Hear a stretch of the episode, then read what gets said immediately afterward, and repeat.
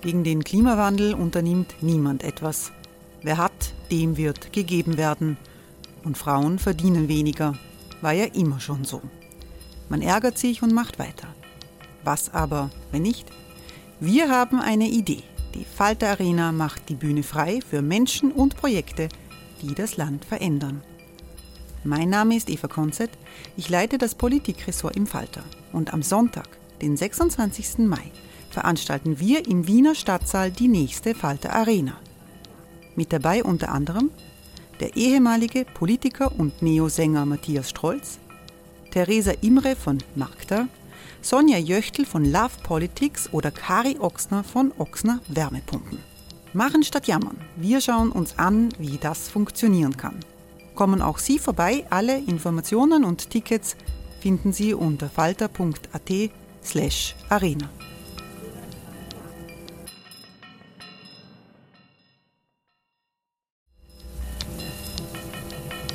Falter-Podcasts werden durch Werbung unterstützt.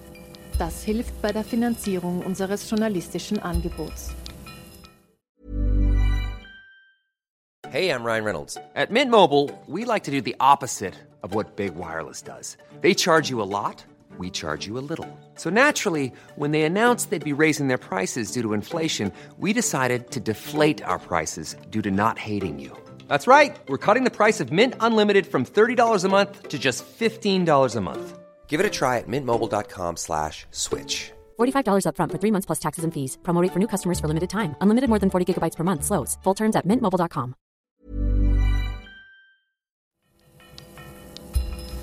Falter Radio, der Podcast mit Raimund Löw. Sehr herzlich willkommen, meine Damen und Herren, im Falterradio. Wann genau gewählt wird in Österreich für das österreichische Parlament, das ist noch unklar. Aber 2024 ist ein Wahljahr. Spätestens im Herbst endet die Funktionsperiode des Nationalrats. Am 9. Juni gibt es die Europawahl. ÖVP und Grüne wollen noch eine Reihe von Gesetzesvorhaben durchbringen. Eine Verfassungsministerin Caroline Edstadler will ein Zitierverbot aus Straf- Akten durchsetzen, in den letzten Metern von Türkis-Grün sozusagen. Das richtet sich gegen die Medien, die über Aussagen in Akten, die ihnen zugespielt werden oder die sie sich organisieren können, ausführlich berichtet haben. Falter-Chefredakteur Florian Genk ist dagegen und er sitzt bei mir jetzt vor dem Mikrofon. Hallo Florian. Hallo Raimund. Warum wäre ein Zitierverbot aus Akten so problematisch? Weil es den Journalismus schwächen würde, weil es die Präzision der journalistischen Berichterstattung schwächen würde und weil es nur dazu dient, wahrheitsgemäße Berichterstattung zu unterbinden. Es ist letztlich eine Form von Zensur. Das ist ein starkes Wort, Zensur. Das ist eine Form von Zensur. Man muss vielleicht erklären, was diese Akten eigentlich sind. Wenn in diesem Land ein Verdacht einer strafbaren Handlung entsteht, Korruptionsdelikt oder nehmen wir an, ein Polizeibefugnismissbrauch oder ein Schusswechsel oder eine, eine Misshandlung oder was auch immer. Oder die Lukona geht unter oder die Noricum verkauft Waffen, um das auch ein bisschen in das SPÖ-Reich der 70er und 80er Jahre hinüberzuziehen. Also wenn wir den Verdacht haben, dass etwas Kriminelles passiert, dann legt die Polizei einen Akt an im Auftrag der Justiz. Das heißt, sie macht Tatortmappen, sie gibt Gutachten in Auftrag, sie öffnet Konten, sie überwacht Telefone, sie vernimmt Zeugen, sie vernimmt Beschuldigte, sie vernimmt Opfer und all das wird verschriftet. Und im Zuge dieser Ermittlungen wächst ein Akt heran. Und diesen Akt, in den können Leute hineinschauen. Nämlich einerseits die Beamten, die Richter, die Staatsanwälte, die Polizisten, aber auch die Beschuldigten, aber auch die Opfer, und die sogenannten Privatbeteiligten, also Leute, die eine Entschädigung gegen einen möglichen Straftäter stellen. Und diese Akteneinsicht ist ein Schutzrecht für viele Leute. Dass wir zum Beispiel erfahren, was in der Operation Luxor von sich geht, oder dass wir erfahren, was im Fall des erstickten Schubhäftlings Markus Omofuma wirklich passiert ist, oder dass wir erfahren, was der Udo Brocksch mit der Lukona gemacht hat, wissen wir nur, weil wir in Akten hineinschauen können. als Journalisten. Als Journalisten, weil Anwälte uns diese Akten zur Verfügung stellen. Ganz selten auch Beamte. Hin und wieder Politiker aus Untersuchungsausschüssen, die auch diese Akteneinsicht haben. Und wir können aus diesen Akten zitieren. Und die Ministerin sagt, dieses Art von Zitieren soll den Medien verboten werden, wie andere Dinge ja auch den Medien laut Medienrecht nicht erlaubt sind. Genau, jetzt muss man kurz einen Punkt machen. Man muss sagen, was ist den Medien nicht erlaubt nach dem Mediengesetz? Heute schon. Wir dürfen nicht über den höchstpersönlichen Lebensbereich berichten. Also über das Intimleben, das Sexualleben, alles, was uns den höchstpersönlichen Bereich betrifft. Also wir dürfen nicht in die Unterhosen schauen. Wir dürfen nicht unter die Bettdecken schauen, außer darunter passiert was Strafrechtliches. Wir dürfen keine Vorverurteilung begehen. Also wir dürfen nicht jemanden für schuldig erklären, obwohl er noch im Verfahren steht. Wir dürfen den Ausgang eines Strafverfahrens nicht erörtern. Also wir dürfen nicht sagen, ich glaube, der ist schuldig oder der ist nicht schuldig oder so eine Kampagne von. Das ist heute schon alles verboten. Wir dürfen auch niemanden verleumden. Wir dürfen also nicht lügen, wenn wir einem anderen einen Schaden zufügen. Das ist alles heute schon verboten. Das heißt, wenn zum Beispiel der Sebastian Kurz der Meinung ist, wir berichten heute etwas Falsches über ihn, dann kann er vor Gericht gehen, kann das klagen, kann auf Unterlassung klagen, auf Schadenersatz klagen, auf Entschädigung klagen und kann auf Gegendarstellung klagen. Das gibt es heute alles schon. Also es gibt ein ganzes Arsenal an Schutzrechten.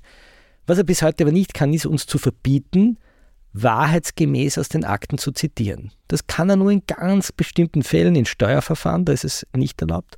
Oder man kann es, wenn zum Beispiel eine Videoüberwachung, so ein sogenannter Lauschangriff stattfindet oder eine Rasterfahndung stattfindet, da gibt es auch gewisse Beschränkungen daraus, nicht zu zitieren.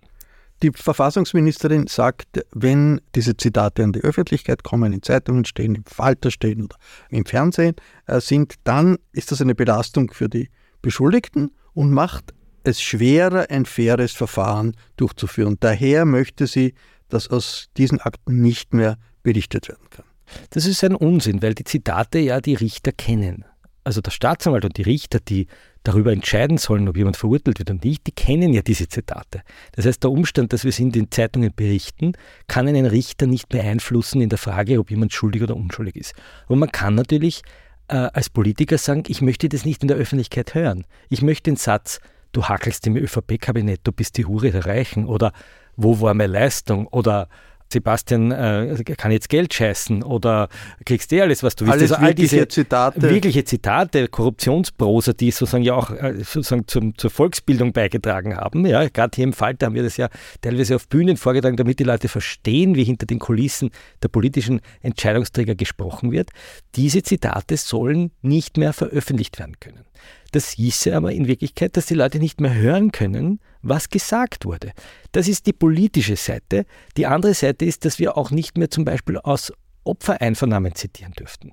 Nehmen wir an, wir würden heute einen, einen Fall von polizeilicher Gewalt untersuchen. Und wir haben dort eine Aussage eines Opfers, eines Zeugen, der genau beschreibt, was passiert ist. Dann könnten wir das zwar kursorisch irgendwie zusammenfassen, aber das präzise Zitat, die genaue Aussage, was passiert ist, das dürften wir nicht mehr verwenden hat das Argument äh, der Ministerin, dass wenn jemand in der Öffentlichkeit durch Zitate als Bösling angeschwärzt wird, dass das der Unschuldsvermutung widerspricht. Und dass man ja nicht weiß, ob jemand, der in einem Zitat so dargestellt wird, dass er etwas Böses getan hat, es kann es sein, dass der freigesprochen wird und nicht schuldig ist. Ist das nicht grundsätzlich im Widerspruch zur Unschuldsvermutung? Nein, weil die Unschuldsvermutung sagt nur, dass jemand nicht als strafrechtlich überführt dargestellt werden darf, wenn das Verfahren noch läuft. Die Unschuldsvermutung sagt aber nicht, dass wir nicht über unangenehme Tatsachen berichten dürfen. Also wenn der Bundeskanzler zu seinem engen Freund, dem Finanzgeneralsekretär. Thomas Schmidt sagt, also wenn der Finanzgeneral sagt, du, der Kirchenvertreter, der deine Asylpolitik kritisiert hat, den habe ich so zusammengefaltet, dass er zuerst bleich und dann rot und dann zittrig geworden ist. Und der Kurz sagt drauf, äh, super weiter so, dann ist das vielleicht etwas, was ihn in der öffentlichen Wahrnehmung herabsetzt, den Bundeskanzler, aber es sind es ist ein Dialog, der stattgefunden hat. Und es ist kein privater Dialog, sondern es ist ein Dialog, der zeigt, wie man zum Beispiel in diesem Fall kirchliche Entscheidungsträger unter Druck setzt, nicht mehr die Asylpolitik des Bundeskanzlers zu kritisieren. Oder wenn wir hören, dass er steuerbare Weiber einsetzen will, wieder so ein Zitat. Oder wenn wir hören, wie er sich mit dem der Finanzchef, der oberste Finanzgeneralsekretär Schmidt sich mit dem René Benko unterhält und ein Jobangebot bekommt und er sagt, super, dass ich da so einen tollen Job von dir kriege, dafür, dass ich mich für dich einsetze, dann sind das originale Zitate, die wir im Original hören wollen wollen. Das ist das Wesen der Pressefreiheit, dass die Machthaber auch Worte aushalten müssen, nämlich ihre eigenen Worte, wenn sie unangenehm sind, wenn sie der PR widersprechen. Es gibt ja eine ganze Reihe von Ländern, in denen die Pressefreiheit noch weniger eingeschränkt ist durch das Medienrecht, als in Österreich, in Großbritannien, im angelsächsischen Raum, in den USA. Wie ist dort die rechtliche Situation, was Zitate aus Akten in Gerichtsverfahren betrifft? Wir müssen unterscheiden, es gibt so ein bisschen eine angloamerikanische Tradition und es gibt eine kontinentaleuropäische Tradition. Die Deutschen zum Beispiel haben ein Zitierverbot, bringen das aber gerade vor den Höchstgerichten zu Fall. Es gibt einzelne Entscheidungen des Europäischen Gerichtshofs für Menschenrechte, die sagen, dieses Zitierverbot, so wie es die Deutschen praktizieren, das widerspricht der Pressefreiheit. Weil es ja zur Folge hat, dass zum Beispiel alle beschlagnahmten Unterlagen, die in einem Akt liegen, auf einmal nicht mehr zitiert werden könnten. Nehmen wir mal an, der Herr Pilnacek hätte jetzt ein Tagebuch geschrieben und das würde in einem Akt liegen, in dem er vielleicht politische äh, Kritik übt, dann könnten wir das auf einmal nicht mehr zitieren. Wir haben, glaube ich, in Österreich eigentlich ein sehr vernünftiges Medienrecht, weil es, obwohl es zu einer Zeit geschrieben wurde in den 80er Jahren, als es noch kein Internet gab, eigentlich den Persönlichkeitsschutz und den Anonymitätsschutz sehr fein austariert. Wir diskutieren ja selbst oft, Raimund, weil du sozusagen eher die amerikanische Tradition hast, darüber soll man einen Namen nennen. Wann soll man ihn nennen? Soll man den Namen des Terroristen nennen? Ich bin da ein bisschen angestiftet durch unseren Medienanwalt eher zurückhaltend, weil ich mir denke, der Nachname, den trägt nicht nur der Täter, sondern den tragen möglicherweise auch noch Familienangehörige. Aber es wird natürlich der Öffentlichkeit dadurch eine Information vorenthalten, Richtig, wenn man Namen nur, nicht nennt. Richtig, die Frage ist, ist die, ist die Information sozusagen wichtig für die Öffentlichkeit oder ist es wichtiger, die Persönlichkeitsrechte zum Beispiel von Familienmitgliedern zu schützen? Nehmen wir den Fall Franz Fuchs, den Fall der Familie Fritzl. Die Polizei hat damals, vor, wie lange ist jetzt Fritzl her, 10, 15 Jahre, überhaupt keine Scheu gehabt zu sagen, das ist der Herr Fritzl. Was zur Folge hatte, dass natürlich die ganze Familie auch in den Medien gestanden ist. Kann man sagen, so ist der Lauf der Geschichte. Heute würden wir vielleicht ein bisschen zurückhaltender sein und sagen, der Herr F. würde wahrscheinlich auch reichen. Ich gehe nicht so weit wie die Kollegen vom Standard, die zum Beispiel bei Terroristen überhaupt keine Namen mehr nennen, weil sie sagen, wir wollen diese Leute gar nicht mehr verewigen. Das ist letztlich eine Schwärzung der Geschichte, weil wir wollen wissen, dass es der Franz Fuchs war und der Osama Bin Laden. Hey, it's Ryan Reynolds, and I'm here with Keith, co star of my upcoming film, If, only in theaters, May 17th. Do you want to tell people the big news? All right, I'll do it. Sign up now and you'll get unlimited for $15 a month in six months of Paramount Plus Essential Plan on us. Mintmobile.com slash switch. Upfront payment of $45 equivalent to $15 per month. Unlimited over 40 gigabytes per month. Face lower speeds. Videos at 480p. Active Mint customers by 531.24 get six months of Paramount Plus Essential Plan. Auto renews after six months. Offer ends May 31st, 2024. Separate Paramount Plus registration required. Terms and conditions apply if rated PG. Wie läuft die politische Diskussion jetzt in Österreich, was diesen Wunsch der ÖVP-Ministerin betrifft, Zitierverbot durchzusetzen? Was sagen die Grünen, was sagen die Neos, was sagt die SPÖ? Bis jetzt konnte man einigermaßen beruhigt sein, weil die Grünen gesagt haben, mit uns nicht. Die haben gesagt, dieses Spezialgesetz, das machen wir nicht. Und auch die SPÖ hat das abgelehnt. Bei der FPÖ weiß man noch nicht so recht, die schwanken immer hin und her, je nachdem, ob sie es selbst betrifft oder nicht. Aber grundsätzlich war man mal beruhigt, das war sozusagen ein ÖVP-Wunsch, der war so verpackt in ein großes Justizreformpaket, mit dem die ÖVP auch versucht, die Weisungsspitze, die Reform der Weisungsspitze in der Staatsanwaltschaft äh, zu verhindern. Aber jetzt kommt eine Gunst der Stunde.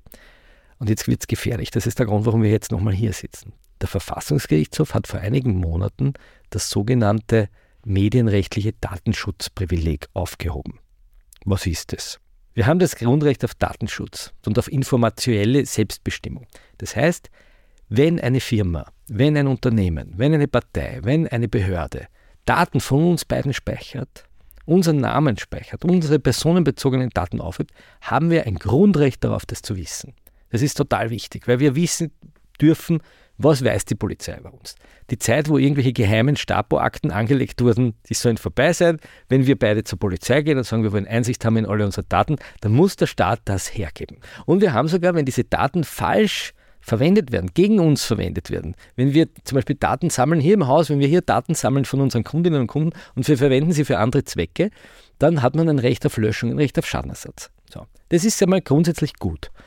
Aber es widerspricht dem Recht des Redaktionsgeheimnisses, weil in unseren Redaktionscomputern sind ganz, ganz viele Namen von guten und bösen Leuten, über die wir tagtäglich recherchieren. Da sind Akten von Sebastian Kurz, die Akten von René Benko, da sind die Akten von Polizeibeamten, die vielleicht gefoltert haben. Und die könnten jetzt theoretisch zu uns kommen und sagen, hey, wir wollen wissen, was habt ihr für uns in euren Redaktionscomputern? Und dann müssen wir die Daten rausgeben und dann wüssten die, woher wir die Daten haben und das Redaktionsgeheimnis wäre zerstört. Damit aber auch die journalistische Arbeit. Jetzt ist der Gesetzgeber hergegangen und hat gesagt, diese Datenschutzgrundverordnung gilt für alle, aber nicht für die Medien. Der hat gesagt, ihr seid davon ausgenommen, weil wir wissen, auch nach der höchstgerichtlichen Judikatur des obersten Gerichtshofs, das Redaktionsgeheimnis ist der Beichtstuhl der Demokratie. Also gut, das gut, ist eigentlich gut. gut. So. Und jetzt ist jemand hergekommen und hat gesagt, hey Moment, in einem Fernsehbeitrag, ich glaube auf Ö24 oder von irgendeinem Boulevardsender, ist äh, geschwenkt worden über ein Visitenkartel, das irgendein Übeltäter offen liegen hat lassen und auf dem Visitenkartel war mein Name. Und alle konnten lesen, dass ich der, ich weiß nicht mehr, der Arbeitgeber oder irgendein Freund von dem bin. Ich möchte, dass ihr das löscht. Weil wenn man da diesen, dieses Video anhält, dann sieht man meinen Namen, meine Adresse, meine Telefonnummer. Und das Medium hat gesagt, nichts da. Für uns gilt die Datenschutzgrundverordnung nicht, das löschen wir nicht. Und daraufhin ist er zum Verfassungsgerichtshof gegangen und hat gesagt, dass man pauschal den Datenschutz niedriger rankt als die Pressefreiheit, und keine Abwägung mehr vornimmt, ob das überhaupt gerechtfertigt ist, das ist verfassungswidrig. Und der Verfassungsgerichtshof hat gesagt, ja, so ist es und hat dieses Privileg aufgehoben. Hat gesagt, die Regierung muss das reparieren und muss jetzt eine Balance finden zwischen dem Recht auf Datenschutz der Bürger und dem Recht auf Pressefreiheit der Bürger und dem Recht auf journalistisch ungestörtes Arbeiten der Journalisten. Das Redaktionsgeheimnis ist in Gefahr. Genau, und jetzt hat Alma Sadic einige Journalisten zu sich gerufen in Hintergrundgesprächen und hat gesagt, wir arbeiten jetzt an diesem Gesetz, wir müssen hier eine ordentliche Lösung finden. Das ist auch EU-rechtlich vorgeschrieben. Wir brauchen ein gescheites Gesetz, das die Interessen von euch Journalisten unabhängig zu recherchieren und frei von staatlichen Zugriffen, dass nicht die Datenschutzkommission da vor der Tür steht und sagt, gebt euch einen Computer her, ordentlich zu recherchieren, aber auch die Interessen der Bürger, dass mit Informationen nicht schindloser getrieben wird, vereint. Und da arbeiten jetzt die Legisten dran. Und jetzt hat die Caroline Edstadler kurz vor Weihnachten, keiner hat es mitgekriegt, etwas sehr Gefährliches gesagt. Sie hat gesagt, super, dass wir das jetzt reformieren, da können wir das Zitierverbot gleich mitnehmen. Das heißt, sie nutzt jetzt diese Gunst der Stunde, diese vom Verfassungsgerichtshof vorgeschriebene Reform des Datenschutzgesetzes als Anlass zu nehmen, zu sagen, und da bocken wir jetzt das Zitierverbot auch noch hinein. Und jetzt wird es gefährlich, weil wenn die Grünen sagen, mit uns gibt es kein Zitierverbot, könnte die ÖVP sagen, dann gibt es mit uns keine Reparatur des Datenschutzgesetzes und damit wäre die Datenschutzgrundverordnung für uns Journalisten auf einmal anwendbar. Das ist aber noch nicht passiert, kann aber passieren. Wie realistisch ist es, dass die ÖVP vor den Nationalratswahlen mit einem solchen Vorstoß durchkommt? Das hängt davon ab, wie, wie keck sie gegenüber den Medien auftreten kann und ob sich die Medien das gefallen lassen. Die Medien müssten jetzt eine Front bilden, egal wo sie politisch stehen. Die Medien müssten sagen, jetzt geht es um etwas Eingemachtes, nämlich nicht um irgendein Sonderprivileg der Journalisten, sondern es geht um die Informationsfreiheit der Bürgerinnen und Bürger. Weil die Bürger haben ein Recht darauf zu erfahren, was die Regierung macht. Die Bürger haben ein Recht darauf zu erfahren, im Rahmen dieser mediengesetzlichen Bestimmungen, über die wir vorher geredet haben, zu wissen, ob dieses Land korrupt ist oder nicht. Die Bürger haben gleichzeitig natürlich ein Recht auf Datenschutz und auf Achtung ihres höchstpersönlichen Lebensbereiches. Aber das, was die ÖVP da macht, ist in Wirklichkeit, sich vor der Presse zu schützen. Sie will eine schwarze Zensur duchend über diesen Aktenberg schmeißen und sagen, wir wollen das nicht in der Zeitung lesen, weil das nützt uns nicht. Und ob das funktioniert, auch in einem Wahljahr, hängt ganz wesentlich von, von der, der Reaktion der Öffentlichkeit ab. Daher sitzen wir auch hier im Podcaststudio des Falter. Florian, vielen Dank. Mehr zu diesem Thema gibt es im aktuellen Heft des Falter. Den haben Sie im Postfach vor der Tür, wenn Sie abonniert sind, oder Sie nützen den digitalen Zugang. Alle Informationen über ein Abonnement finden Sie im Internet unter der Adresse abo.falter.at. Auch Testabos sind möglich. Wenn das Falterradio eine Bereicherung ist für Sie, dann freuen wir uns, wenn Sie uns liken auf der Podcast-Plattform, auf der Sie uns gerade hören. Sie können den Podcast auch abonnieren, dann landet jede Folge automatisch in Ihrer E-Mail-Box, kostet gar nichts. Ursula Winterauer hat die Signation gestaltet, Miriam Hübel betreut die Audiotechnik in dieser Folge. Vielen Dank, Miriam. Ich verabschiede mich bis zur nächsten Sendung. Sie hörten das Falterradio, den Podcast mit Raimund Löw.